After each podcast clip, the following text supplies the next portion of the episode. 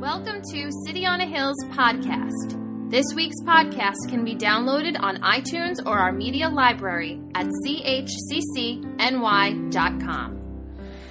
Yeah, I looked it up. December 2006, some mutual friends of the Lecchies and the Richters sort of brokered in a, a, thing. Well, I've heard this guy preach. I think he might be a good fit for City on a Hill. I don't know. And so, you know, took a bold move there and asked me to preach at your Christmas uh, banquet 2006.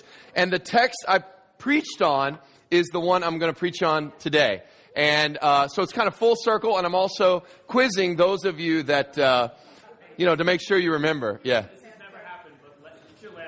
Yeah. Dismiss the. I was about to. Oh, I was about to dismiss the kids. This is. I'm new here. This is. This is definitely not appropriate for children. This message. Get the. So dismiss the kids, kiddos. Yeah.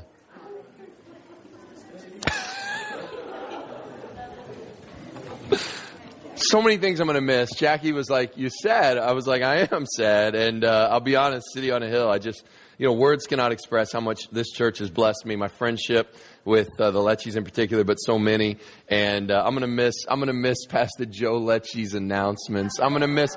I'm gonna miss Joe and trying to do a Southern accent. I mean, it's priceless. Uh, so special. And uh, I got to be honest, the announcements always get me encouraged to think about what this church does, not just on Sundays, but throughout the week and in the community.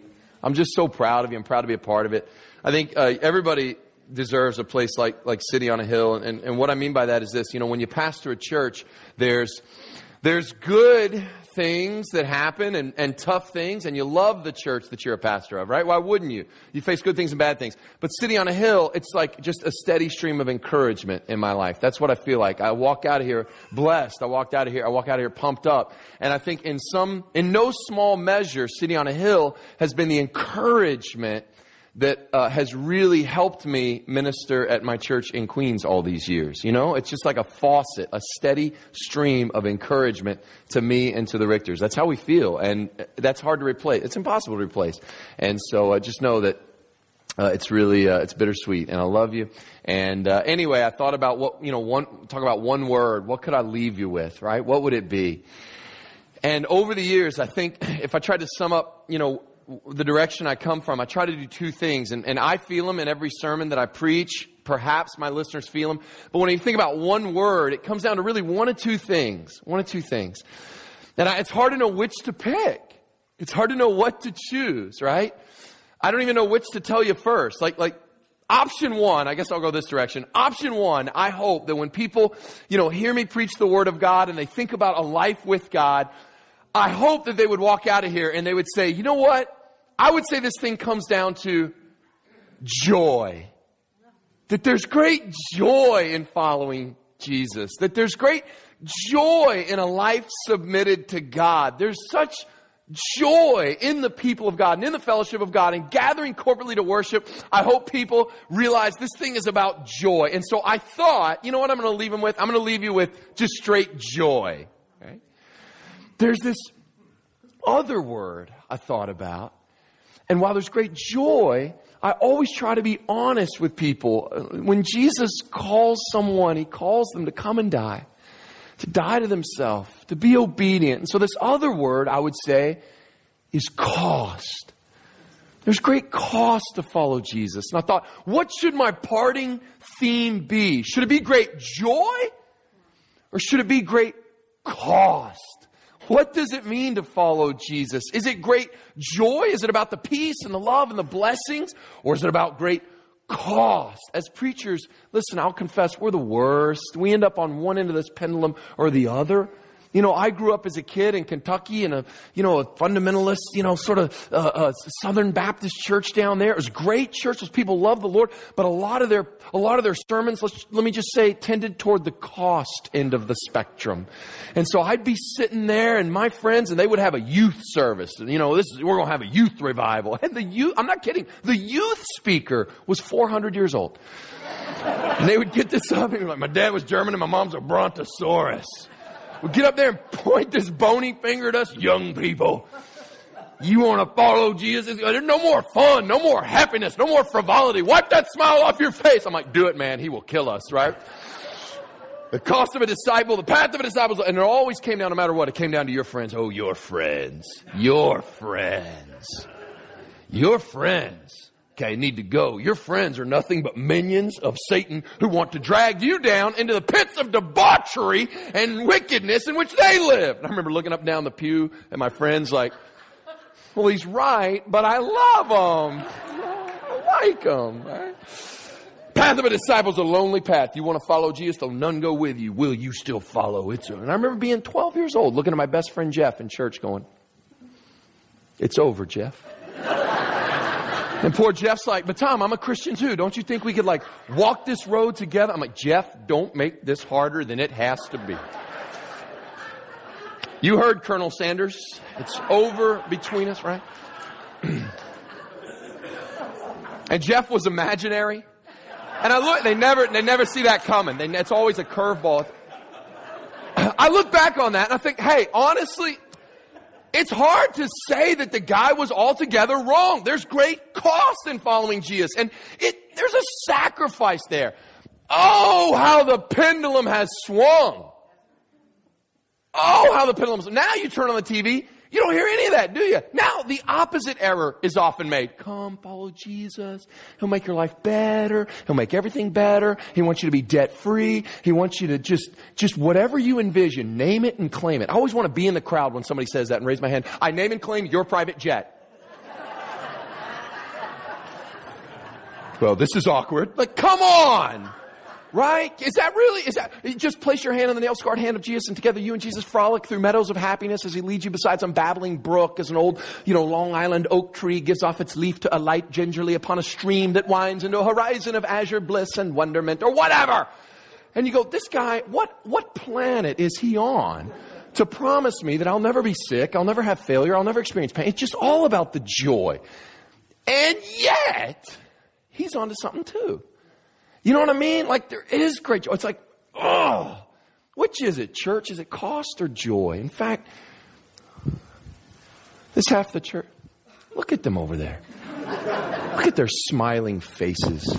They think it's all about the joy. And you know what? They've forgotten there's a cost. So on the count of three, I need you to help me remind them that when it comes to following Jesus, fundamentally, it's about the cost. Okay, that's how I want you to say it. It's about the cost. Think grumpy pirate. He's got scurvy. He's, had a bad day. It's about the cost. Can you tell him that? Look at him over there. Hey, what does it mean to follow Jesus? One, two, three. It's, would you listen to these grumpy gusses, huh? Let's help them out a little bit and remind them, yeah, come on, follow Jesus. I want you to say on the count of three, it's about joy. Okay? The finger wag helps you hit the high note. You ready? Here we go. Tell them on the count of three. Hey, what does it mean to follow Jesus? Tell them one, two, three. yeah, you're, you're really, you're great at that. Yeah. If only, right? If only there was some ancient text, if only there was some wisdom by which God would help us see, is it great cost to follow Jesus? Or is it great joy to follow Jesus? How can I say that either of these, I mean, if, if your fundamental approach is, is that it's just about the cost, what kind of witness are you going to be to your friends at work? You should come follow Jesus. Why? Because he's giving me great joy. Really, bro? Because I like never see joy in your life. Are you sure you have joy? Oh, I have joy. Well, where is it? It's down in my heart. Deep, so deep it will never see the light of day. Deep down in my heart, right? On the other hand, if all you know about the following Jesus is the joy, what happens the first time you experience real pain? You'll think, I didn't sign up for this. Which is it? Is it great cost or joy? Jesus does, of course, in one verse. What it would take me infinite number of careers of ministry to get across. In one verse, he forever solves this. It's in Matthew chapter 13, verse 44. One verse. This isn't some like preacher trick where I say one verse in conclusion and like 30 minutes later. It's like, this is it. Just a verse. Uno verso. I should have thought that through. I don't know the word for verse. You ready? The kingdom of heaven is like treasure hidden in a field. When a man found it, he hid it again and then in his joy went and sold all he had and bought that field. I'll reread it and I'll emphasize ever so subtly Because I think it's clear I'm known for subtlety. That's. when I get to the part that emphasizes the cost in this scripture, I want my cost people, I want you to say, That's right. Can you do that for me? That's right. That's right. Okay? Just yell it out when you think there's a. You're like, but what if I yell it out at the wrong time? Bro, I, I got you. Okay? And for you all, when I get to a portion that you think is about joy, I want you to say, Hallelujah. Here we go. Again, it'll be subtle. See if you can figure out which part is yours. the kingdom of heaven is like treasure hidden in a field. When a man found it, he hid it again, and then in his joy, went and sold all he had and bought that field. Ever, ever understand? Jesus says, Kingdom of Heaven's like guy looking, looking to buy a field. I don't know. Stock market's been so crazy lately. Maybe real estate is a good investment for my hard earned denarii. He's surveying the field and he thinks, well, you know, I, I could put some, it's a good field. I don't know. It'd be, whoo, it'd be at the very, very, very top end of my budget. In fact, so it's probably outside of my budget. I would probably, I would have to liquidate all of my assets to be able to find this field. But I don't know. I could put a barn over there. I could put some irrigation over there if that's been invented. I could put some livestock. I mean, I think it'd be a way to, I just don't know if this field would be the kind of, when suddenly, what's that? At first he thinks he's tripped over the protruding root of a tree, but there can be no tree, for it is a field. Read your Bibles. So he goes in for a closer inspection, he digs it, he pulls it back and he, he sees protruding out of the ground what could be the corner of like a, like a little treasure. Is this a, could this be? Pause. Now, we have to leave him here. You need to understand some historical data that will make you appreciate why this guy's mind was blown. Back in the day, they didn't have banks that could keep our money safe. You know, like uh, uh, you, you, you, there was no system of. It's like you could go to the, you know, uh, Hebrew uh, National Bank, and hot dogs, and insert your ATM card and withdraw a camel and a head of cheese for the barter system or whatever. So you uh, Instead, you had to keep your money safe. Why? Everybody was always overrunning other, other cultures, right? And so you would have, uh, uh, you would have the, the, the, the Philistines and the uh, uh, uh, Amalekites and the Hittites, Jebusites, Stalactites, Stalagmites. You had all these ites. And they were always overrunning each other, right? So there was always this violent thing. So the deal was this. when they would overrun you, they wouldn't kill everybody. They would take them into captivity, okay? And they would uh, until they until they would be overrun. And so your hope was basically this: they would take the whole village's treasure, they would take everything, they would put it into one big treasure chest. The Philistines are coming; we have no power to fight them off. So they would they would take all the treasure, they'd put it in one spot, they'd dig a hole, bury it, you know, put it in the ground, and as they're carried off into captivity, the hope was. You know, eventually somebody would overrun them. You could come back and start over with your your nest egg there. It wasn't just a little bit of treasure, it was the whole village's treasure. Millions and millions of dollars to be equivalent, and there, uh, uh, it was waiting for you. Now, it was not common, but altogether not unheard of. It was almost like one of those urban legends that there would exist out there in these fields somewhere, these treasures that like nobody had ever come back for. Does that make sense? It's almost like unclaimed freight. And so, it, it, you know, it could be that somebody died in captivity, or it could be that, that they just forgot where they buried it, whatever. But the rule was very simple. The law was clear. Whoever owned the field hmm, owns everything in it. You with me? Yeah.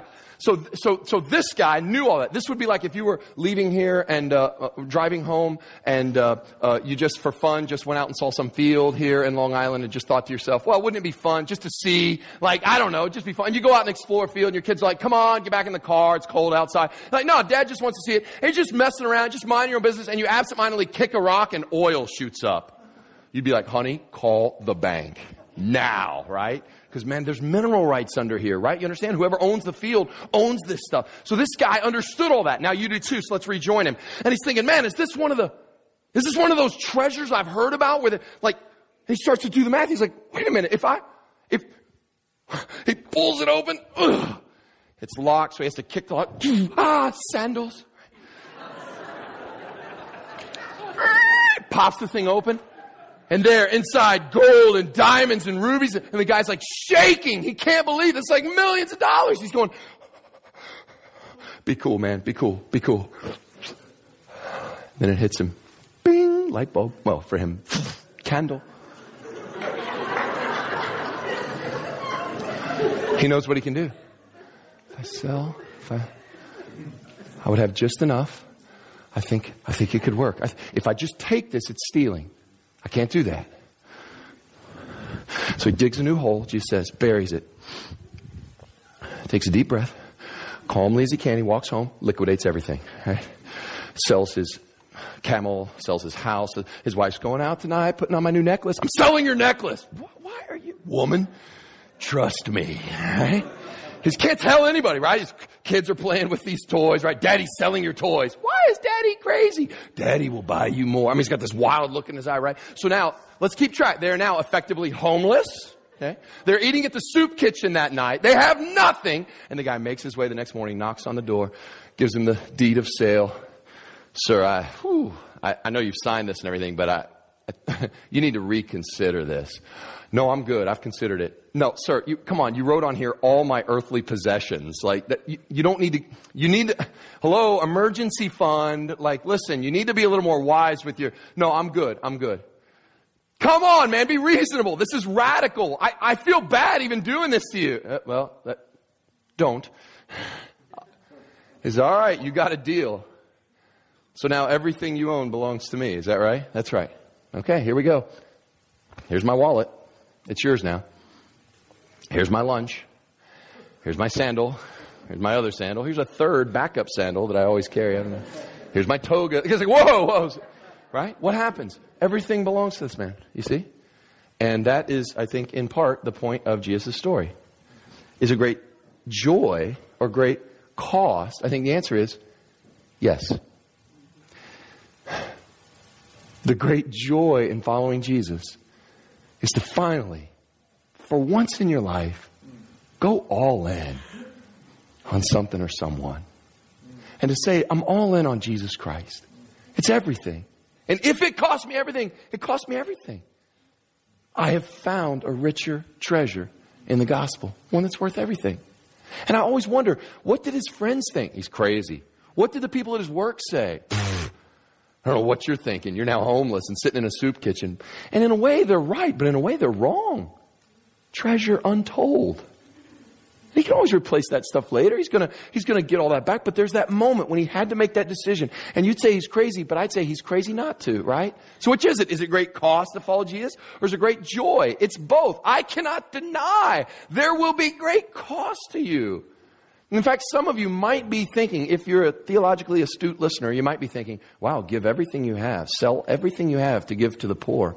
Because you know, Jesus asked people to do that. Sell everything you have. Give everything to Jesus. I hope Jesus never asked me to do that. If you are a Christian, He already has. Like, what are you talking about? Everything you have belongs to Jesus. Right now. You've already made that transaction. It's His. You know, I always I do this illustration from time to time. Psalm 24 verse 1 says, The entire earth is the Lord's, the world and all that is in it belong to Him. And just as a point of illustration, how many of you own a cell phone? Go ahead, hands in the air. How many of you own a cell phone? Yeah. Yeah, Psalm 24 verse 1 says, The entire earth is the Lord's. The world and everything in it belong to Him. So just as like a little survey, how many of you own a cell phone? Just hands in the air. Psalm 24 verse 1 says, the entire earth is the Lord's, the world and everything in it actually belong to Him. So just as a, don't raise your hand, I'm driving home a point. How many of you own a cell phone? That's right. If you're a child of God, the bill may go to Verizon, but the phone belongs to God. Everything belongs to God. So you gotta ask yourself, it's not your phone anymore. You're just a steward. You just get to be the manager of it. So you better use your phone. You better ask yourself, what would Jesus Snapchat? WWJSC. Right? What would Jesus tweet? Why? It's not my phone. I got a beautiful car out there, Jackie. Mm, swagger wagon. It's a Honda Odyssey. She has not yet let me paint flames on the side. But we're praying for her. I think most people pray for you, Jackie, a lot. it's a good thing. But you know what? I realized that beautiful minivan, it doesn't belong to me. It doesn't belong to Jackie. It's the Lord's. So if somebody needs a ride, how can I tell them no? It's not my car. Right? What the back of your shirt may say made in Bangladesh, but it belongs the property of heaven. Everything we have, it's His. It's already His. Is there a great cost in following Jesus? Yes. So be a good manager of everything that He puts in your hand. Your family, your family, they're not yours. They belong to God. We're stewards. So there's great cost, but great joy. And one last thing remains to be said about this parable, and I'll sit down. The um, uh, about a week after he told this story, give or take, give or take, um, you know what happened. Jesus went uh, through a mockery of a trial. Sure enough, just as he predicted, when he made it to Jerusalem, there was uh, rebel rousers that rise up against him, religious leaders inside of the people. They did not like what Jesus uh, had to say. and you remember this story? He went through a mockery of a trial. He was beaten. He was whipped. They put a crown of thorns into his head, and he they stretched his arms out on an old Roman cross. They drove nails in his hands, nails in his feet, and he hung there and he bled and he died. And you have to wonder, as the wrath of God is being poured out on Jesus, you think about that great cost that was paid. You, as the wrath of God was poured out on Jesus, you have to wonder if, uh, when Jesus told that parable, in fact, it wasn't about us at all. That he was telling it about himself. That the kingdom of heaven is like treasure hidden in a field. And when a man found it, he went and sold all he had. In his joy, he went and sold all he had to buy that field. You almost wonder if What if he was the one who had everything? He was the rich man. But what if he, what if Jesus was the one who, though he was rich, he became poor, became a little baby, born into poverty, born in a manger, born in Bethlehem? What if he gave up heaven's throne room to come to that manger? What if he's the one who gave up everything, who, if you will, sold all that he had, he sold all of heaven's glory and all of heaven's riches to redeem, that means to buy, to purchase a big old field called planet Earth? What if he is the one who gave up everything he had to purchase a big, huge field called planet Earth? If that's true, that makes the treasure dead and buried in the field what? You. And me. Wait, wait, Jesus, I'm sorry, are you trying to tell me that you would leave heaven's throne room to give up all that to come to purchase earth so that I could be, you, are, yes. Are you telling me you would take off your crown of glory and put on a crown of thorns for me? You think I'm worth that? Yes. Jesus, are you telling me that you would step out of heaven's throne room in glory and have your arms nailed to a Roman cross? Iron couldn't hold Jesus to the cross. Only love could have done that. He himself chose those nails. He himself came and he bled and he died so he could say, not just with his lips, but with his life, death, and resurrection, I would give up the universe before I lost any one of you. Because the gospel, at infinite cost, to God, it says what? He did it in his joy. You, a lost sinner coming home, sets off a party in heaven. It's what makes God filled with joy. It's us that he wants to redeem you. That kind of, that kind of love, that kind of good news demands a response. And it's not a response that gives most of our heart, a lot of our mind, and as much of our soul as we can. It demands all. So are you all in? And will you continue to be for this community a city on a hill, a light that shows people, yeah, it's great cost to follow Jesus, and you're willing to pay that cost, but we're doing it in great joy because He, at infinite cost to Himself, out of His joy, saved us and redeemed us. God, may you richly bless my brothers and sisters at City on a Hill Community Church. I thank you, Lord, for the possibilities and the, your promises that lie ahead for this church.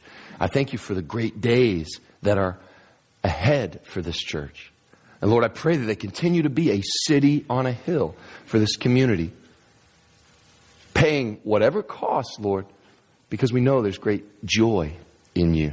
Thank you for the good news of the gospel that empowers your people and overflows in a life of love to the community. In Jesus' name, amen. amen. I love you.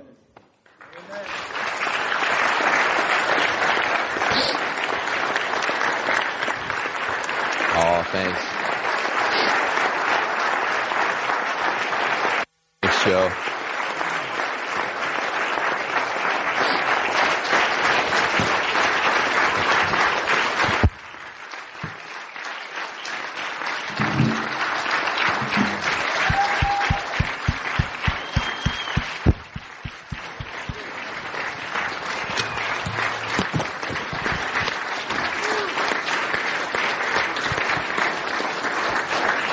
You may be seated.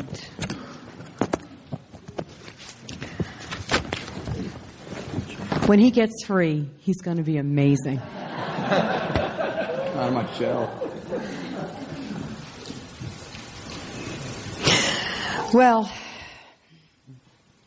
not only is it true in our personal lives that there's joy and there's cost but as the people of God in a community, there are seasons that are filled with great joy. There are Sundays you come in here and music's right on, preaching's right on. You can't get in the door, people are flocking in. Isn't it great? Yes, great being, great being. Oh, I love City on a Hill. And there are Sundays where preaching's okay, music was pretty good,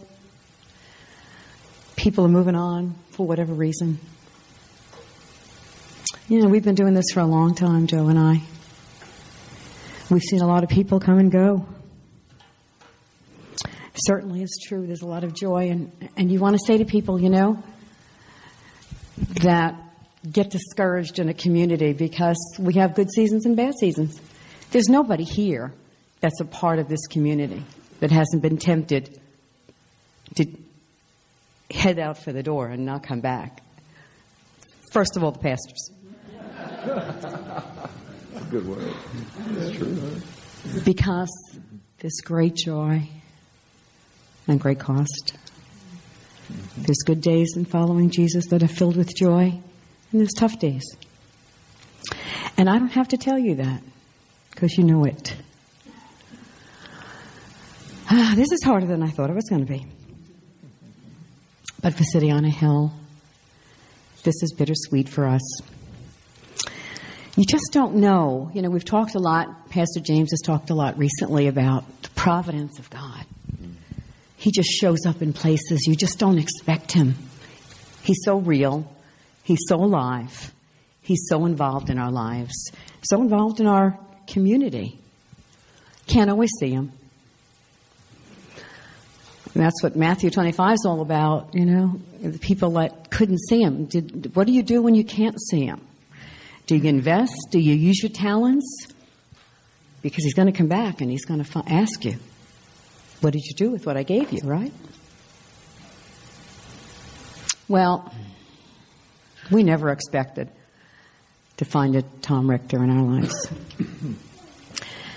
Frankly, family, you know, Joe and I aren't kids. We've been around the block a few times, as we shall say. Not a lot blesses us. Not a lot of people bless me anymore. I, not like I'm saying I'm better. It's just that when you've been around, you know, you've heard it. There's something about this man that uh, when I first heard him, and it wasn't just his amazing gifting, which seriously, I mean, did you have to be so funny and good this morning? oh, because he's not just funny and funny, he's giving you the word of God. You know, while you're not looking and while you're laughing, he's stabbing you. and you think, oh, I thought that, oh, ouch. I, you know, because he's really a man of God. And I, I, can honestly tell you for Joe and for me and for James, there's not a lot of people we would just hand this pulpit over to and say, go for it, hear from God. And it isn't just the Tom we knew in the pulpit that you knew. Tom and Jackie, as we, the, the uh, chance we had to be around them, it was his humility and his authenticity that just, we just said, this is a man of God. And I just had, we just had no idea that God would ever bless us for 10 years, Tom with you. Your seed was planted here, and it's going to grow, brother. It's going to grow. We'll never, ever forget you. You'll be back. I know you'll be back. We'll come and get you, Jackie. we know you'll be back. But just like there are tough times in our personal life, the Lord gives and the Lord takes away. And just like there's tough times where Tom said, You don't own anything in this life. And you, least of all, do you own people. You don't own people. You don't own the people next to you. I don't care how blood related you are. You don't own your kids' parents. You don't own your spouse. And we don't own Tom. And Tom doesn't own himself. And he heard from headquarters. And headquarters said, This is a new season for the Richters. And it hurts like anything for us. But you know what? Tom knows this, and Jackie knows this. The same Jesus that has brought Tom and Jackie here was faithful to us all the years before. He'll continue to be faithful to us, City on a Hill. We'll miss him. We're going to miss him. We're going to have tears. Ah. But God's to, He's got good things for them. He's got good things in store for us. Well, you may not know the whole story, but um, John and Elaine Canis went to Sayville New Life Church. Um, is that it? That's New Life, New Life Community. Community, right? And Elaine came to me one day and said, You have got to come and hear this young man. I was like, Yeah, yeah, yeah, yeah, yeah. no, I mean it. You need to come and hear this guy. And I was like, Yeah, yeah, yeah, yeah, yeah. So I said, Well, it's a good chance to get out of church on Sunday. yeah, okay, let me go hear him. and uh, so I did. I snuck out one Sunday. And you weren't quite as free in Sayville as you've been on City on a Hill. Come on, let's tell the truth. You really weren't quite as free. But regardless, I sat there and I thought, I like this man. I like this man. My first time I heard him, I said, he's the real deal. He really loves God and he's he's a man of God and I, I was touched by him. And so I thought, maybe we can get him once in a while. Maybe we can pull him in once in a while. you know, we're in tra- transition, Joe and I. Obviously, you notice we're getting older, and James is, you know, um, still teaches as well. So uh, we thought, wow, we'll be able to get him, maybe, hopefully. And uh, shock of all shock, we asked, could we, you know, do you think we can get you a few, time, few times? And it was, a, it was just blew us away that Tom was available. This man has been coming from Queens mm-hmm. twice, just about twice a month, all weather. Never called us and said, you know, I can't make it except one time, and I've, I'm still holding it against you, Tom. it was on me. It was on me. It was a storm. Okay, all right. So it was a storm. but um, uh, he's he's never failed to uh, give us the word of God, challenge us, love us, encourage us, make us laugh, make us see ourselves. Horrors, right? but um, I've asked, uh, we have asked John and Elaine to come up and just say a few words because they are the ones who are responsible for Tom, uh, for us meeting Tom. And uh, I asked them to come up and just say a few words, what their experience was in Sayville. Um, oh, it was, uh, you know what? Bill, uh, Bob O'Brien, you were in Sayville. I heard you weren't going to be here today, so I did. But we're glad to see you. But you were back in Sayville, right, in the church, and so you met Tom there, right? And uh, so then we wound up stealing you from Sayville, I guess. well, um, he moved. Sorry? He moved. He moved. Well, you moved. That makes me feel better. There you go.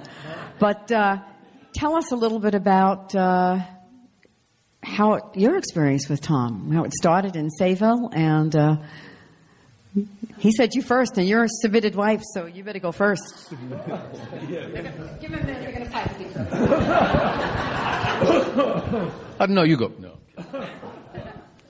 I know you're not used to. Seeing yeah. No. Yeah. yeah. Tom, right? Tom, right? Yeah. Right. I, I, I remember I've known Tom actually much longer than you're right, much longer than the ten years that he's been here. And I remember um, sitting in New Life Church uh, many years ago, and um, now I, I, would never confess in front of people like this that I would have s- slept in church, but um, I was I simply thought of myself as relaxing with my eyes closed. And I got one of those wifely, you know, elbows in the rib. Wake up! There's a new guy up there. And I, and I wake up and I look at this, look like a high school kid, this tall, skinny kid. And I remember thinking, oh boy, yeah. oh, can I go back to sleep? Right. And until he started to speak, and uh, that was the beginning of uh, of many messages that I would hear from you, young man, uh, and uh, and many times that you would touch me and my family, uh, and and all of us who were privileged to get in the room. Uh, we all owe you a lot. I owe you, for instance, the fact that I'm no longer afraid to get in a room with a Baptist minister which at one time uh, I, I was. I had, the, I had a chance to listen to Tom in front of this audience, in front of uh, Johnny School, both Johnny's Schools in, in um, Stony Brook and then again at Gordon College, and watched him reach out, as Linda says, and sort of stab these kids in the side where they weren't looking. Uh, you have a gift, young man, uh, that uh, many, not many people uh, are granted, right? Uh, and uh, I am uh, very, very pleased and proud uh, to have been part of bringing you. Who, who, would have, if you don't believe in spiritual journeys, that some skinny kid born in uh, Murray, Kentucky, right, goes off to Princeton, uh, moves on to a sort of a, a multi-faceted church in Queens, and ends up with a bunch of Italians here in Middle Island. I mean, quite a trip, you know? and who knows where you're going after this. You got to be us, yeah. So um, I, I just leave you with this. Uh, those of us who have met you are better off for having met you, my friend.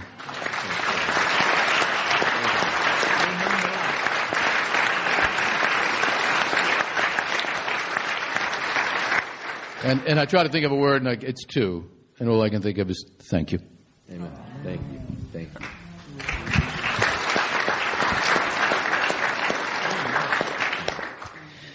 Well, I'm not nearly as funny as either of you. Sounds like we have the next Tom up here. You did recently retire from that CEO position. Maybe you'd like a part time visiting preacher. What do you hear? you need a little help in certain areas, so we'll go into that at another time because today's all about you.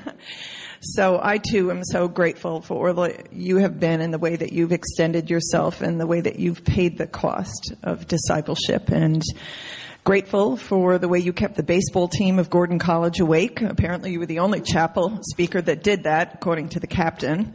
Um, and the way you extended yourself and were never afraid to approach those subjects that the youth of today really needs to hear.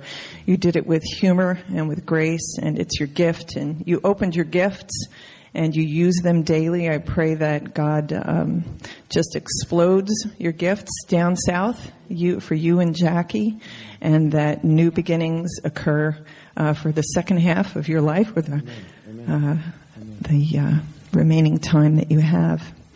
I um, woke up actually thinking about um, what I was feeling about your leaving. I'm the crier. I'm not. it is so true. But I, I can't wait. As a fact, she did wake up. Thank you, by the way. He's really darling. He just has this veneer of being fresh. He's really extremely sweet, but he's got this tough job, so it's this exterior. Yeah. So I, I woke up really feeling like we're grieving a little bit, and it's the grieving process because you're a member of this family, and we've grown to love you, and it's a loss.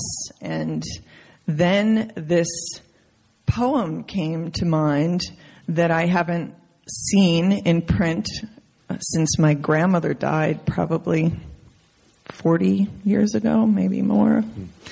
And I, I have it for you. I'm not one that recites poetry, but here it goes.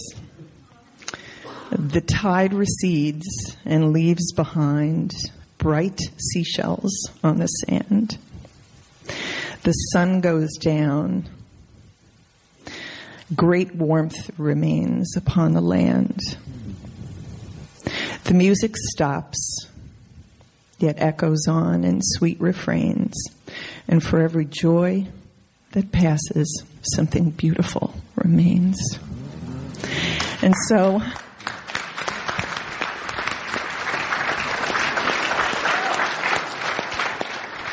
I think that God gave me that for you because that's so not me to wake up with prose on my mind. and so, um, thank you for all of those sweet seashells that you leave behind for us, whether it's Becky Bible, who found the books before you did, and who taught us that there were 603 more commandments than we ever knew. Becky Bible? Or the Ford uh, Aerostar minivan and, and the ninja dad slapping the kids on the way to church. And Mrs. Richter, blessings, good morning. Everything is lovely, right? So we could all re- relate to you because you were human and you took it back into our car and back into our homes and our parenting style. And so I know there's a cost because there's always a cost. I see it in Team Lecce. There's a big cost every time they get up here. So for the cost that you paid, thank you. For the gifts that you've opened, thank you. And may we be on your hearts and on your minds forevermore and know that we will be praying for you. And Jackie, thank you. Behind every great man Yeah, that's, that's true. That's true.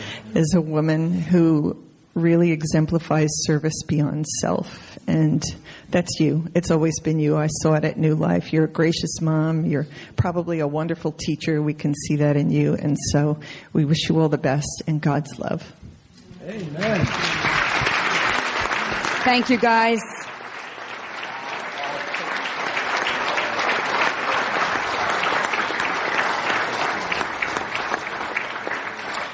Those three beautiful children God's given you Katie, Carson, and Anna. They're just beautiful. I can't believe how they are growing. Wow. Uh, you know, I, we just feel like probably tons of you want to get up and say something, and you'll certainly have a chance to get up to the Richters, and um, we're going to keep them here for a little while after, and, and you'll have a chance to tell them your love and give them and, and tell Tom your gratitude. Uh, but we just asked one or two people to come up just now. Bob Fryer, we just asked Bob to come up and just say a word uh, that's on his heart uh, for the fam, for the family. We can only have a few people speak for the family, but uh, we asked you, Bob. Thank you. What's on your heart? Thank you. Uh, first of all, I'm, I'm just so thankful that we have such amazing pastors in here. And uh, although this is so bittersweet with uh, Pastor Tom leaving, um, you know, we, we know that, you know, we're in tremendous hands here, so we, we appreciate that.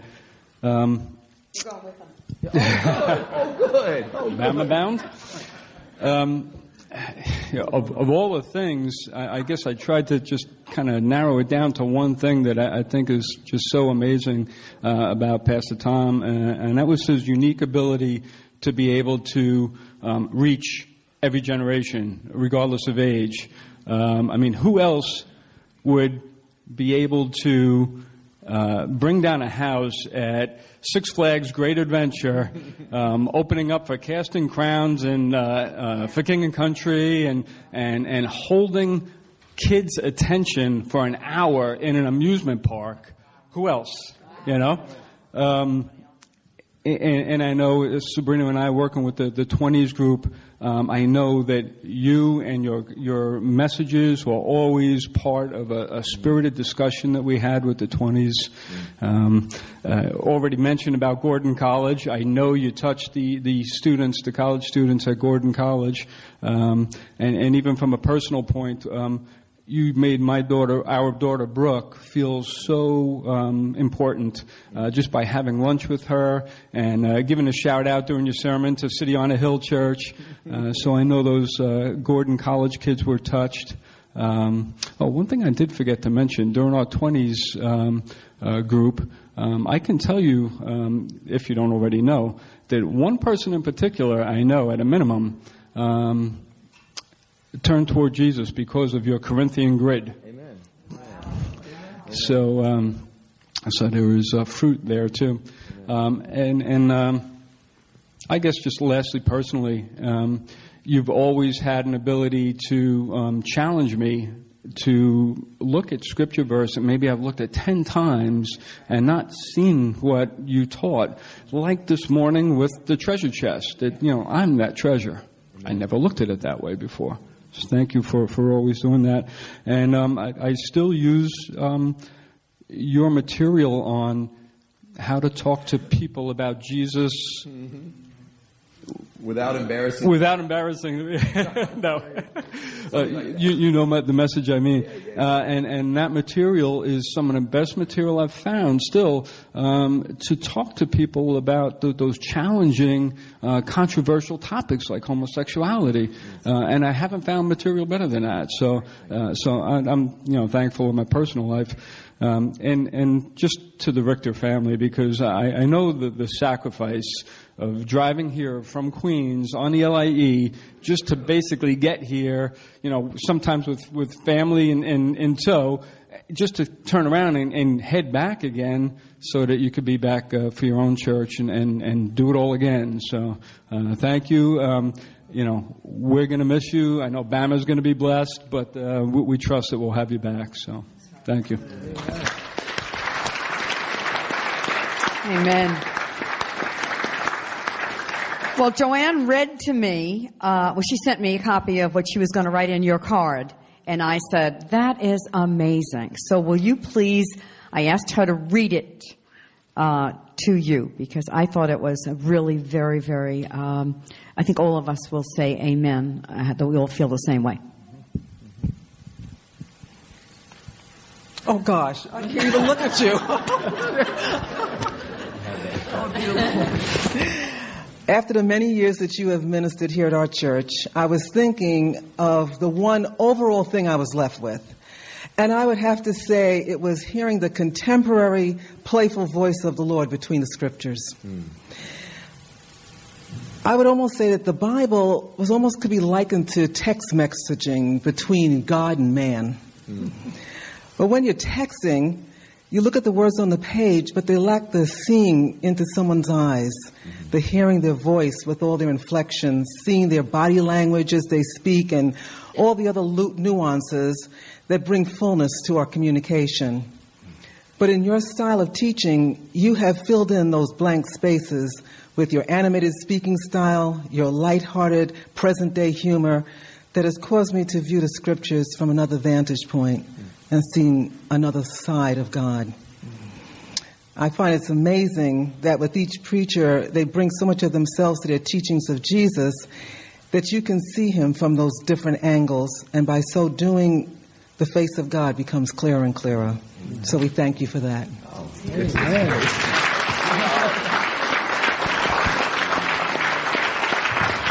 So true. So true. He lives in us. We get a glimpse of him in our brothers and sisters. So I'm going to ask Pastor James to come up. He's going to say a few words, and then three of us uh, are going to pray for Jackie and for Tom and bless them on their way out, and then we'll have a chance to break. Huh? No, first you're just going to you're going to just say a few words, and then we're going to have Dad join us. Okay. Well, uh, I would say no. It, just sitting here taking everything in, I, I purposely didn't prepare anything. Um, I've, you know, I've spent a lot of time with Tom outside of the church. Uh, he's the real deal. As, as, a, as a man of God, what you see and hear is what he's like when he's not in the pulpit. Uh, he's an extraordinary individual. I just love the fact, to be honest, too, with, with the body. He's a normal Christian. like we could have normal conversations and he could be open and transparent. We both could and be vulnerable about whatever was going on in life. Uh, we didn't have to hide. Uh, I'm not going to sit up here and cry. Uh, you know, I could say a lot uh, to, I, I, feel like this is like a piece of heaven this morning. You really enjoying this meeting? I don't know the last time I sat and just and just took everything in. Just so enjoyed it. The love that's in the room that permeated this this place and uh, all these words. It is. It really is like heaven, right? To, to feel this love. It's a special kind of feeling, and. Um, I'm going to miss everything. You know, I'm going to miss everything about you. First time, I, I, John and Elaine, I want to thank you too, as somebody that you brought him into my life. Yeah, yeah. I've learned a lot from you. you. know, we're the same age. I'm a little older than you. But uh, some ways I look up to you. And I so respect the gift that God's given you. Jackie, I know you're his number one fan. I'm one of his biggest fans. Didn't know that. And uh, do you ever need anything? I'd be there for you. Really, if you called me and said, I need something, I would jump on a plane and come down to Alabama and, and be there for you, uh, whatever you need. I'm just thankful that you'll, this really isn't goodbye, Yep. that you will come back one day. Uh, but just an immense gift that you've been to all of us. I'm thankful. So these are like almost tears of joy for me that I'm thankful that we got to share you for this long. I, I knew this day was coming. Um, I thought it was going to be years ago. I never thought we'd have you here this long. But thank you for uh, being an amazing friend. Thank you for all that you've taught me and, and listened to me. And uh, we need to do Luger's one more time before you go. Serious. We need to go out. And I will make a, a trip down there to Alabama just to see him. I could say him, but I'm obviously not. I'm just trying to keep it together. Stay right here. Come on. Uh, we have some things. Jackie and Tom, I'm going to ask you to come up. Uh, we have something we want to give Jackie over there. Christy made a beautiful cake for you. She's amazing, that lady. Where do you see? Bring that cake out. Amazing. My love language is cards. We knew that. We knew that. We knew that. Some flowers for you. Look at, oh my word, are you kidding? Show those people what this looks like. That's not like a normal uh, Oh my, that's not your month normal. cake. Christy, holy Toledo. You out, where is Christy? Stand up, Christy. You outdid yourself. Where is she? Christy, you stand up. Stand up, Christy. Whoa. Wow. Naeem, I wouldn't want to be you walking with that cake down those stairs, brother. Um, that's a little box with cards for people with some of their memories and some of the things they wanted to say to you. Um, but what we want to do now is just join with uh, New Hope as God leads you on to the new season in your life, and we want to release you uh, with our blessing on you both and your family. We just know we're excited. We want you to keep us updated on all the good things God's doing in, in Alabama. We just want to lay hands on you now and just pray for you and bless you. Come on, Jackie, you stand. Get next to Tom. Yeah, that's good. That's good. Ah, well, Father, we just want to thank you for the many, many ways that you come into our lives through people, all, so many people, so many different ways, so many different personalities. Lord, we never expected to meet Tom and Jackie. It was a little secret, a little blessing you had in store for us. We can just picture you with a big smile on your face, just saying, Oh, what do you see what I've got waiting for you? And Father, we just thank you that those kind of, the kind of connection we've had with Tom and Jackie, you can't make happen because love was there instantly before we even met one another and talked. And that's always, we know that you're, you're there. And so we thank you for all the times that our brother came in and washed our feet. For the times we were discouraged, from the times there was doubt, from the times there were fear. Father, whatever we were walking through, our brother came in and got down on his knees with a basin and took out that towel and washed the world off of our feet. And we could keep going. And Father, so we do come with great thanksgiving for them.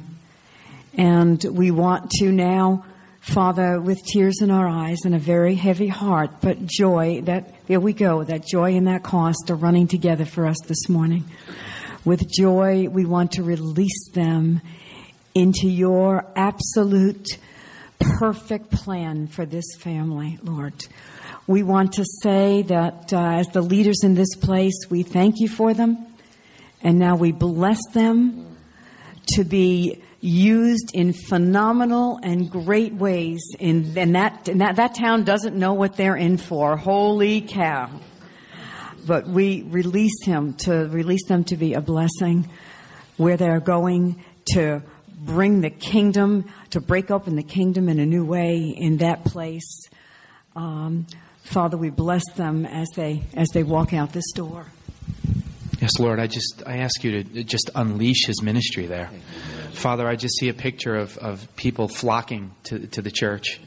Lord, young and old, and, and people that it, it spreads like, like a, it goes viral. And everybody in the surrounding towns, everyone hears about this amazing minister, Tom Richter, and his beautiful family, Lord, and that they would want to come and they would want to worship there. Lord, so turn that place upside down turn it upside down, Lord. Have your way. Father, I ask uh, the winds of revival, Lord, that would come down there to Alabama. Lord, I speak against any religion. Lord, I just ask that Tom would be a breath of fresh air. Lord, I don't know anything about that church. I bless that church, Father, but I ask that he would bring freedom. Lord, that anybody that's shackled, and anybody that sees uh, you up there l- looking down with rules and uh, everything you have to do to follow, Lord, I ask that, that He would bring real freedom and that there would be real sovereign joy that He talks about and He lives and people see it and it's contagious. Make His life contagious. Father, use Him in mighty ways down there. Lord, and also I ask, Lord, I ask that you give Him time to write books. Lord, I'm going to be a nightmare in his life, Lord, if he doesn't write books. But Lord, I just, and I thank you. We bless him as he leaves here. The tremendous blessing, Lord, that you've given this little church that we got to share this man. And uh, wow, may we never um, lose sight of that. May we never take that for granted, what you gave us for these 10 and a half, 11 years. I'm so, I'm so grateful, Lord. Thank you. Yes, Lord just look to you, I get this picture of uh, the Lord's face is upon you, and that as you uh, travel, you're almost, uh, well, you really are the footloose character coming into town. And, uh, and you're, you're going to uh, take on a new move and a new level of life that's going to come to that place.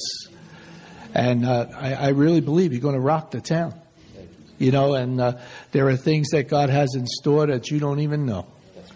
And as we uh, as we approach this time, it's a blessing for us to share this wonderful partnership because the journey is just another chapter, and we just look ahead to what God has planned.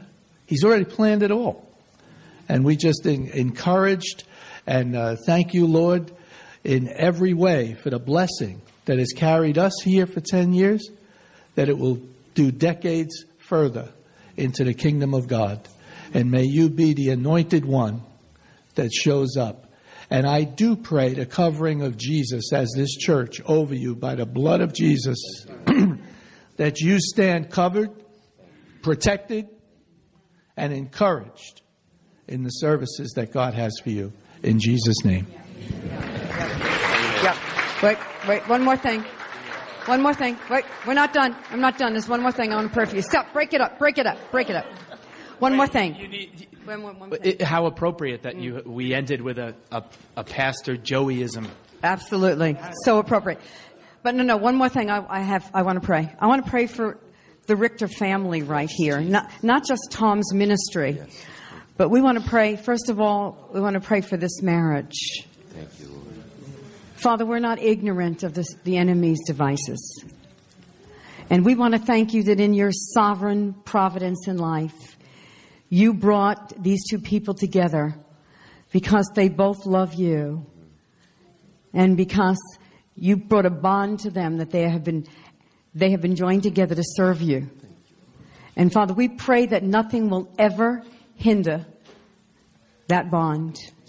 Nothing will ever hinder, will come between these two in their marriage and in their walk with one another. Father, we pray for a special covering over their marriage, over their children.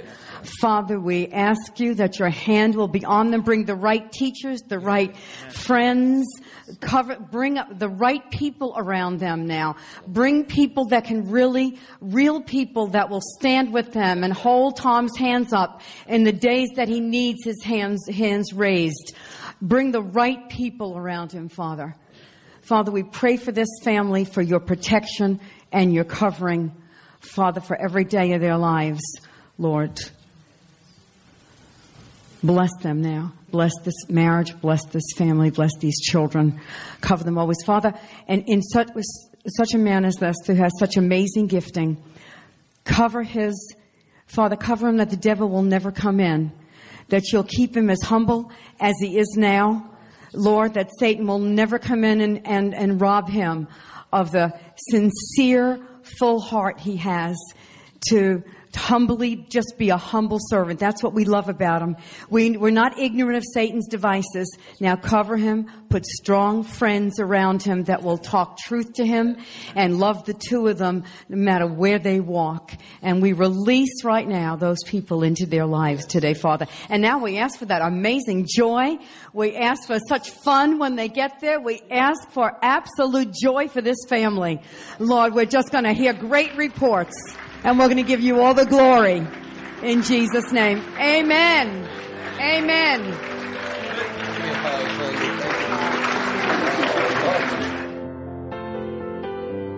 Thanks for listening to City on a Hill's podcast. For more resources, visit us at chccny.com.